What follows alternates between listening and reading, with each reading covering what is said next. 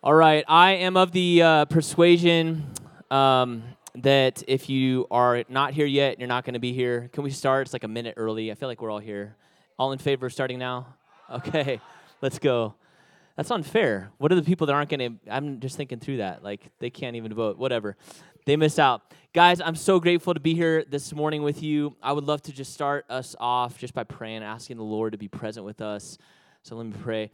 Father, this topic is not just something to study so that we can know more and do nothing with it. It's a topic that I know that you want us to comprehend more so that we can live different. So, would you please empower us through this time to know your word better? You've spoken on these things how to answer those who are opposed, how to answer those who have questions, how to answer the unbeliever. Lord, even those of us in this room that are struggling with unbelief, Lord, would you just minister to each and every single one of us where we need it most by your Holy Spirit? We pray this in Jesus' name, and all God's people said, Amen. Guys, I'm so pumped up to talk about this topic, um, in part because it's terrifying for me to dive into sharing my faith with somebody who doesn't know the Lord or somebody that I know I need to talk to about Jesus. And yet, there's a risk, right? There's a high cost of starting the conversation. And so I don't come in here this morning looking at all of you saying, dude, I got I got it. Like I figured it out. I don't struggle with fear of what other people might say, do, or think about me as I bring up Jesus to them. I still struggle with it to this day, and I've been walking with the Lord now for 20 years. And so I just want to say, I'm grateful that you're here. I'm thankful to dive into this. And I think that just by way of introduction, uh, I want to make sure that we kind of work through some content together. Um, scripture is our anchor. I want you to leave more confident in the scriptures than you do in anything else that you hear today. The Word of God has the power that we're all after. And so if I can do that, I think I've, I've done my job well.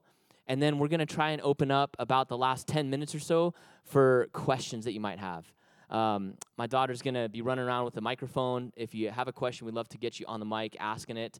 That'll be the last 10 minutes or so of our time together. Cool? So, working definition. What are we talking about when we're talking about this topic of Christian apologetics? This working definition comes from a godly pastor that I really respect named Voddie Baucham, and he says it this way Apologetics is merely knowing what we believe, knowing why we believe it, and being able to communicate that to others effectively. Knowing what we believe, why we believe it, and being able to communicate that to others effectively. And I would add, winsomely, with humility, with tact, with these qualities that we desperately need in order to win the person. Because here's the deal um, a lot of my uh, my high school guy friends, maybe in the room today, um, can can express uh, maybe some overconfidence in life in general. Girls, can I get an amen to that? Um, but when it comes to being equipped with some truths from God's word that are powerful that can allow you to win an argument, all of a sudden that's kind of a, a dangerous concoction of potential arrogance. So we're not looking to win an argument, we're looking to win a person. We're, we're looking to win a soul. The proverb says that he who wins souls is wise. And so that's what we're after in this topic of apologetics. Apologetics um, comes from the Bible. The Bible commands us to do apologetics, and it tells us how to do it. Apologetics is a Greek word that is apologia. It literally means to defend the faith. Um, it's a legal term to present evidence for the validation of the point that you're bringing across. So, apologetics, the Bible commands us to do it, and it tells us how to do it. The Christian worldview is a biblical worldview. And the command to defend the Bible comes from the Bible itself. Therefore, the Bible commands us to do apologetics, and it tells us how to do it. Okay? This topic of how to share your faith with an unbeliever, um, this isn't for like this SEAL Team 6 of Christians. Sometimes we think, man, getting out there, sharing your faith, whether it's with family, friend, coworker, neighbor, classmate, uh, total stranger, That's what like the upper echelon of Christians who know way more than I do, that's what they do. And yet the Bible actually teaches us that this is for each of us. If we have a story of how Jesus impacted us, we get to share it. What do we call those? Testimonies. We get to testify the validation of the Christian, the biblical worldview as being true because Jesus is true. Jesus is the way, the truth, and the life. And so we talk about the scriptural priority being 1 Peter 3:15. In 1 Peter 3:15, it says it this way: "But sanctify Christ as Lord in your hearts, always being ready to make a defense to everyone who asks you to give an account for the hope that is in you, yet with gentleness and reverence." Now, as you look at this verse, we're talking about apologetics. The first thing that can be highlighted here is literally the Greek says apologia right here for defense. That word is translated apologia. Make a defense, defend your position. Um, it looks like that might be the priority according to this verse. But it's important, it's crucial to know what becomes, or what comes rather, before that command. It's this reality that we are to sanctify Christ as Lord. One pastor, Eli uh, uh, Ayala, says it this way Everything we do, everything we reason about, is dictated by Christ's lordship. Because Jesus is Lord of heaven and earth, Matthew 28 18 through 20 tells us that. Jesus tells his disciples, All authority in heaven and on earth has been given to me. That's a present reality from the time that he dwelt on the earth to the time that he's returning in glory. He is in uh, control. He is King of kings, Lord of lords. There is no government that's greater. There's no thought, um, school of thought out there. There's no scientific community out there that is greater than him, that knows more than him. He is um, the very substance of truth. In him are hidden all the treasures of wisdom and knowledge. That's what Colossians 2, verse 3 says. We are to set apart Christ as Lord in our hearts. We're to recognize his sovereign lordship as we enter into conversations. Because Jesus is Lord, because he's already the king and he's the king that's going to return, I need to warn people who are living rebelliously against his lordship now. That means I got to be ready to talk to unbelievers. And there's going to be a number of ways that that unbelief manifests itself. So we look through this verse, make a defense in light of who Christ is as Lord, and yet do it with gentleness and reverence. Another word for that is respect. That's unfortunately often what Christians are not known for, that maybe are a little bit more fiery, they're a little bit more um, uh, kind of rough around the edges. And that's okay to be that way. It's just a matter of making sure that Jesus and his word and his lordship is really uh, smoothing out those rough edges that all of us come to the conversations with. And we do that with gentleness and reverence. And so maybe some of the objections that you're walking in here, having experienced in your life, are similar to some of these. I don't believe the Bible. So you keep using the Bible. I don't believe that. Anyone heard that excuse before? Uh, wasn't the Bible just made up to control people? Anyone hear that one? God's just a fairy tale. I don't believe in God, I believe in science. Anyone hear that? That's a popular one. Now, the funny thing is that the word science is is is literally knowledge. Science means knowledge.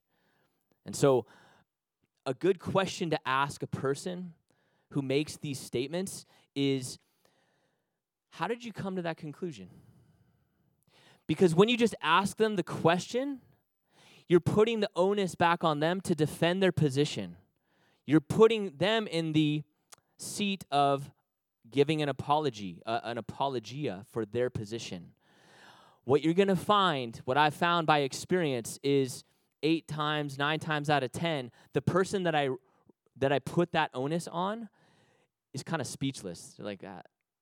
And they try to change the subject. Keep them on the subject. Keep them on the topic. When they make a bold claim, hold them to it and ask them to defend their position what happens when you see them kind of squirm and, and, and, and try to get out of it um, is that typically you see that people just love to say statements they've heard without thinking critically through them. So it's easy to repeat and regurgitate statements that kind of help to justify a lifestyle away from Jesus as Lord. Does that make sense?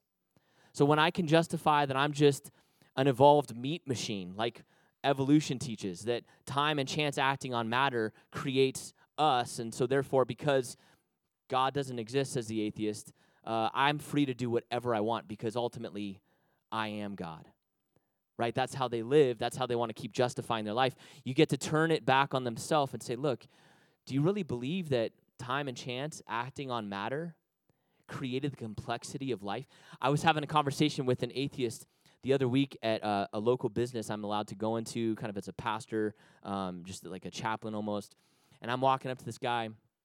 Let's call him Scott. Scott and I are having this conversation, and I had a previous conversation with him months earlier, and he let me know that he's an atheist.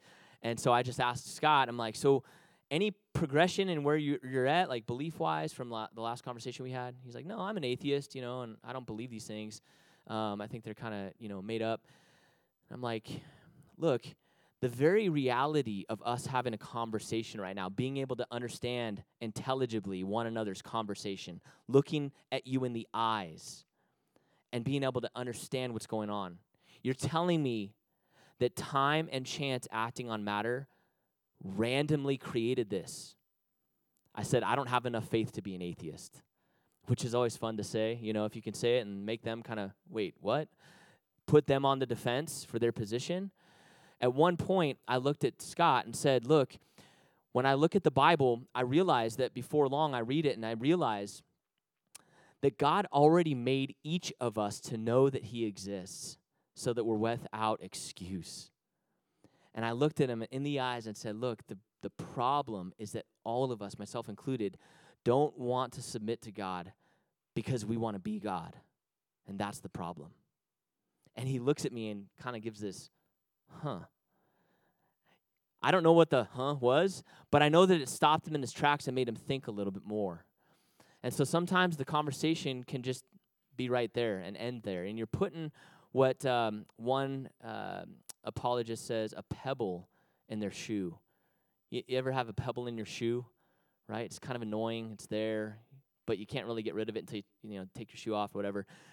When we as Christians kind of put that pebble in their metaphorical shoe, uh, it sticks with them. I remember having a conversation with a guy uh, back in 2006, and I shared the, the gospel with him. And after sharing the gospel with him, he looks at me and says, Man, 1992, 1997, and now here in 2006, those are the times that people have asked me the similar question that you're asking me about Jesus. I'm like, No way. Like, that type of an impact was made upon you by people just loving you enough to share the truth with you, that's powerful. And oftentimes we kind of get caught up thinking, oh, I got to have good questions or good answers to all these things. You just need to know your Bible well, okay?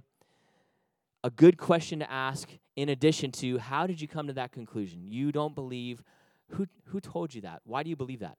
That's a good question to ask. A second good question to ask when you see them squirm uh, is this and Frank Turek asks this question a lot. He's a great apologist to follow. Um, he comes to college campuses and, and interacts with a lot of uh, unbelievers, and it's, it's fantastic. We had him at Fresno State a couple years back. He says this If Christianity were true, would you become a Christian?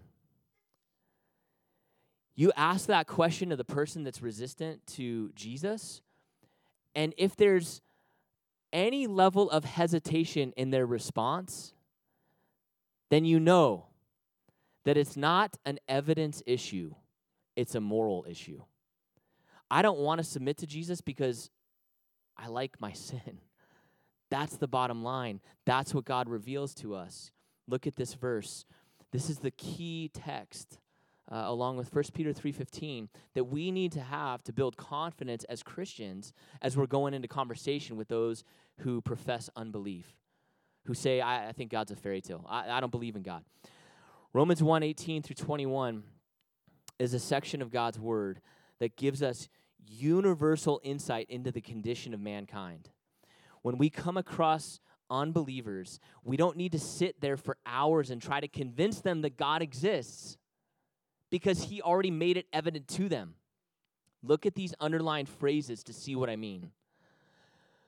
Verse 18 the wrath of God is revealed. That's another word. It's revealed. It's been known from heaven against all ungodliness and unrighteousness of men who suppress the truth in unrighteousness. It's not a, it's not a matter of more revelation. I just need to find more evidence in, in order to believe in God. It's a matter of suppressing the truth that already is theirs. That's the issue. By unrighteousness, by our sinfulness. Verse 19, because that which is known about God is evident within them, for God made it evident to them. So, a good question to get to in a conversation with an unbeliever who says, I just need more evidence, is what further evidence can the God who gave you enough evidence about himself give you in order for you to believe? And if they try to start articulating it, they didn't hear the question. Because God has clearly given enough evidence to every single person on the planet that he exists. Verse 20 For since the creation of the world, his invisible attributes, his eternal power and divine nature have been clearly seen, being understood through what has been made, so that they are without excuse. If the unbeliever, the atheist, the agnostic says to you till they're blue in the face, I don't believe God exists. You don't have to sit there and try to walk down that trail that they're trying to take you down. That's a waste of time. Because at the end of the day, we're kind of engaging, anytime we talk about faith, we're engaging in worldview conflicts. The Christian worldview or philosophy of life, and the non Christian worldview or unbelieving philosophy of life. Someone may say, I don't believe God exists, or the Bible is a myth it's here where we typically experience the worldview conflict. Our goal is to engage with the unbeliever in an effective way. We're kind of caught here in a corner, though. When somebody says, I don't believe God exists, I believe the Bible is a myth. Do we believe what the unbeliever says about him or herself? Or do we believe what God has said about the unbeliever? That's the quandary that each of us has to deal with. And for me, as a Christian, knowing the truthfulness and the validity of the Word of God, man, I'm going to take God 10 out of 10 times over the words that are coming out of the mouth of a fellow sinner that needs grace in their life, right? Now, I'm not necessarily going to come right out and say, You liar, you know. That's not necessarily tactful, but to get around that in so many words can be effective. And so, uh, a lot of times when we come to this discussion about, you know, somebody coming up to us and saying, "Oh man, the Bible's a myth." Don't, no, no, I don't, I don't believe the Bible, so stop quoting the Bible. I've gotten in plenty of conversations like that. The temptation for the Christian is to say, "Oh, you don't believe in the Bible?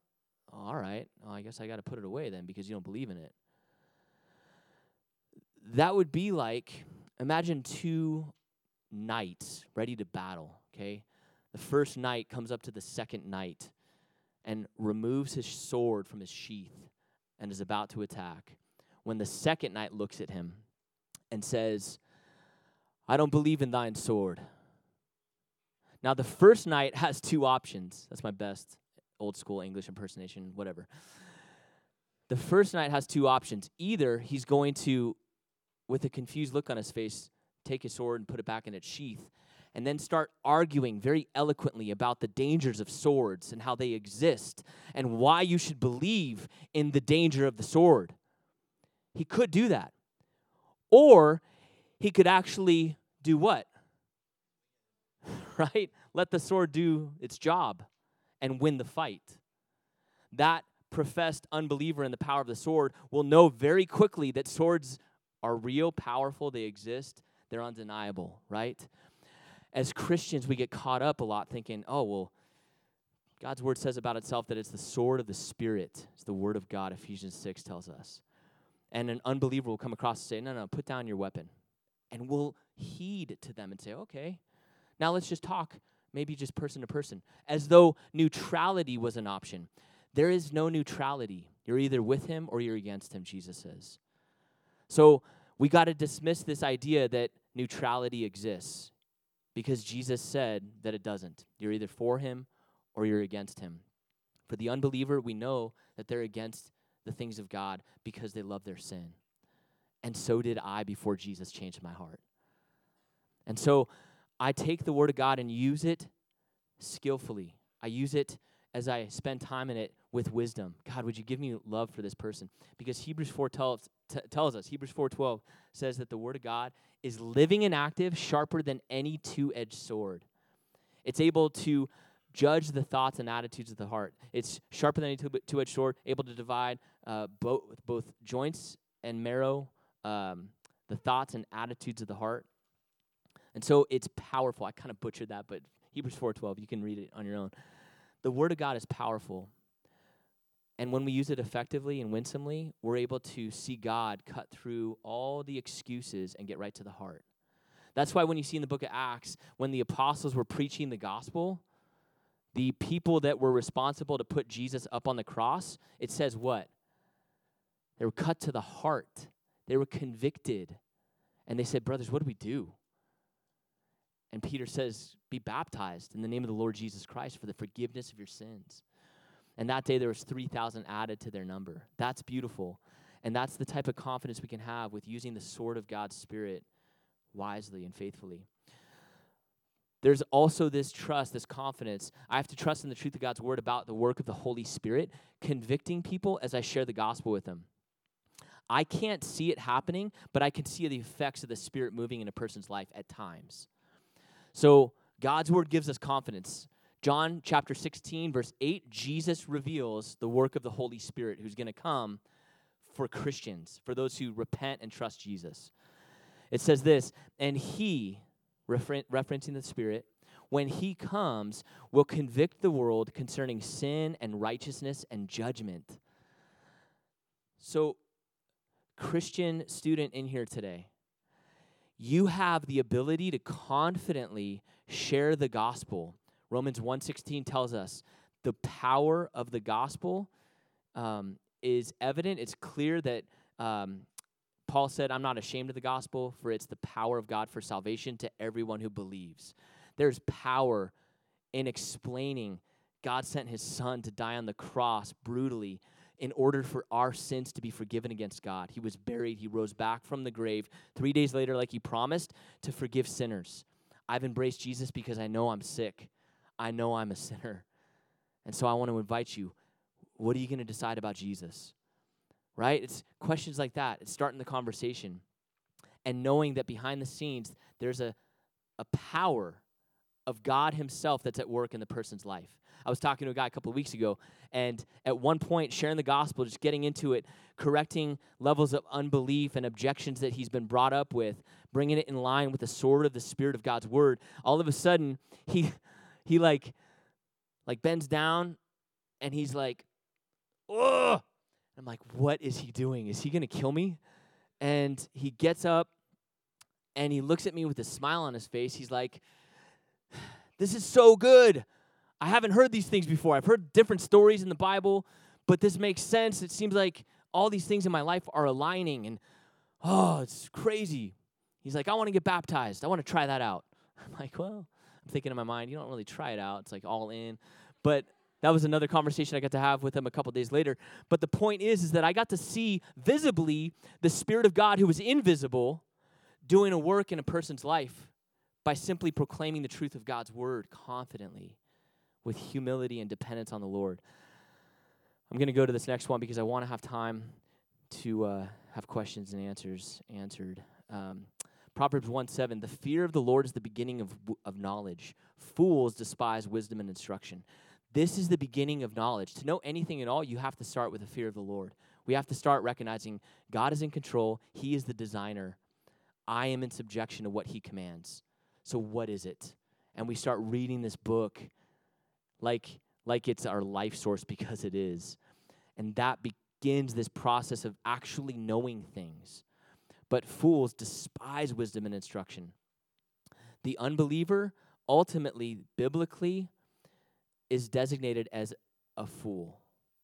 Now, we don't say that to make fun of the unbeliever, but the unbeliever's darkened understanding about reality as revealed by God is that he can't even understand it because he's chosen to turn away from that knowledge of God. It just is kind of a downward spiral into greater degrees of foolishness and darkness. Colossians 2 3, I quoted it earlier. Unless we come to know Christ, we cannot attain any wisdom or knowledge in the ultimate sense. This is what God's word says. And my hope is that you're encouraged and challenged. And here's the deal many of you guys coming in here today are Christians. Many of you maybe are just checking things out. You're like, hey, I'm coming up like the guy that I talked to last week in this room. He started answering a question that I was talking to after the session with a girl who was saying, hey, what do I say to my atheist friend? And this kid said, Well, I'm an atheist, and maybe you should think about asking this because this is what I'm wrestling through. And I was like, Man, thank you so much for just being honest where you're at. Welcome. I'm so glad you're here. And we got to talk, and he's talking to me. He's asking me, What do I do? Like, I'm trying to figure this thing out. We had a great conversation. But sometimes in Christian circles and in youth groups, it's hard to even ask the questions that you're doubting and struggling with and wrestling with. Let me show you a quick article this article came out in Christianity Today back in April of 2019. And it says that over 70% of church going high schoolers report having serious doubts about faith. Sadly, less than half of those young people shared their doubts and struggles with an adult or friend. Yet, these student opportunities to express and explore their doubts were actually correlated with greater faith maturity. In other words, it's not doubt that's toxic to faith, it's silence. That is huge. And if you're in here today feeling like you just can't share the doubt, the fear, the uncertainty that you have, you have leaders in your life. I used to be a leader in high school ministry, and I loved having honest conversations about the difficult topics, the most difficult topics. So, leaders, you're welcome. but hopefully, it's going to be a faith expression, a journey of digging into the truth that Jesus says will set you free as you just dig deeper. And so, Here's the deal Romans 10 17, I'm going to end here.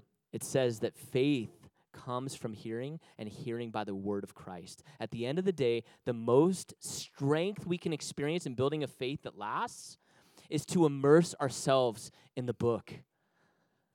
Jesus said, Man shall not live on bread alone, but on every word that proceeds out of the mouth of God. You know where he said that?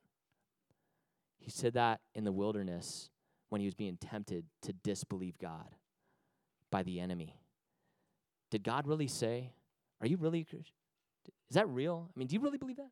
Do you believe that God really made, you know, male and female? Do you get do you really believe all these questions are just being fired at us constantly in a culture that is against God? And our hope is that you're prepared with a firm confidence in what God said because he's trustworthy and he's true. Amen. All right. I wanted to open up to questions. We only have a few minutes left. So open ended questions, whatever you guys have. Uh, if you have one, raise your hand up. Hannah will come over and uh, get you the mic. And I also, as you're getting the mic to her, uh, I also have these magazines. My buddy and I go to college campuses, share the gospel with people. It's a great place to just open dialogue with people that are waiting around for classes. We'll give them these magazines if they're interested. It's just all the quick, like, hot button issues and most uh, common objections to Christianity. Um, in a succinct way. So we got a stack of these up here if you're interested. Yes, what's your question? So, um, looking at the life and ministry of Jesus, like we see that he is with the prostitutes, he's with the tax collectors. Those are the people that are drawn to him, and it's like the religious Pharisees that are appalled by him. So, if we ourselves want to live in the way of Jesus with the heart of Jesus, we would be doing the same, right? Um, but how do we navigate that tension of influencing these these unbelievers without being influenced by these believers? Yeah, that's a great question. So, just briefly, uh, I think you summarized Jesus' ministry, his life well. I would say, in addition to your correct observation that he spent time, he was accused of hanging out with sinners, tax collectors, prostitutes, um, because he came to seek and save the lost. The religious leaders were also lost. And so he dealt with them in very strategic ways. They looked different. Lots of love, lots of grace, lots of compassion for those who knew that they were broken lots of sternness, lots of rebuke, lots of exhortation to do what's right for those who thought they were doing right and they were off. So when you're dealing with people in your circles, in your spheres of friendships or whatever that are maybe in both categories, I would say for the Christian, you got to assess is this friend group toxic to my relationship and intimacy with Jesus? Am I actually light and salt in the midst of darkness, bringing light and salt in the midst of spiritual decay? Salt preserves stuff, right? Jesus says you're the salt of the earth. Am I bringing in uh, preservation effect by coming in and, and, and leading people away from paths that lead to destruction? If I am, then I think I'm being effective. I don't think you can do it alone. I think you need at least another solid believer that's on mission with you in those types of friendships. It's very rare that I meet one Christian that's like, dude, I'm unstoppable. Typically, if they're if they're awesome, they're not going to talk about themselves that way. Um, but if they are humbly dependent on the Lord, it's rare, but it happens. I would say make sure you're at least two or three strong in spheres of people that reject God. That's a great question. Anything else? Yeah, over here. Uh, sorry. Let's Hannah. Can you grab the mic and then let's give it up for my daughter Hannah real quick. Thanks, Hannah, for doing this. Um, and if you need to stick around and ask questions further, I know that we're actually done with time right now uh, officially. So we'll take this question, and I think we have a 10 minute in between break um, if you want to stick around. So I um I have some people that have like lost people in their life and I tend they tend to come to me and you know, I'll try to spread the word of like God and like, you know, you can go to God whenever you need him. And they're like, "Well, why did they let that happen in my life? Why did they let these things happen in my life?" And I always come to like an end because like I don't know how to answer that. So I'm wondering like how can I instead of just like giving up on that conversation, how can I continue? That's a great question. I'm not going to do it justice in 30 seconds, mm-hmm. but what I would say is that's hitting the problem of evil. If God is good, then why is there evil? Mm-hmm. And so to dive into that, we actually need a, a reformed mindset about creation. Most people think that we're pretty good and we do some bad stuff. The Bible says that we're completely corrupt, that um, that were conceived, brought forth in iniquity and sin. Like the sin problem is far worse than we can imagine. And that's why the death of Jesus uh, is so offensive because most people think, well, I don't need the Son of God to die on a cross to shed his blood for my sins. That's offensive. I'm not that bad. If the person's coming at it from that angle, then they don't have a correct understanding of just how off they are from the standard of God. So it's kind of reframing that. That takes time, that takes prayer, that takes love for the person. And I think an amazing opportunity is for you to dive in with them because of your love for them. That's a great question. I don't know the answer. Can we look into it together? I think I'd encourage you that way and talk to your leader. Thank you. Cool. Thanks. Guys, thanks so much for the session. Appreciate your time.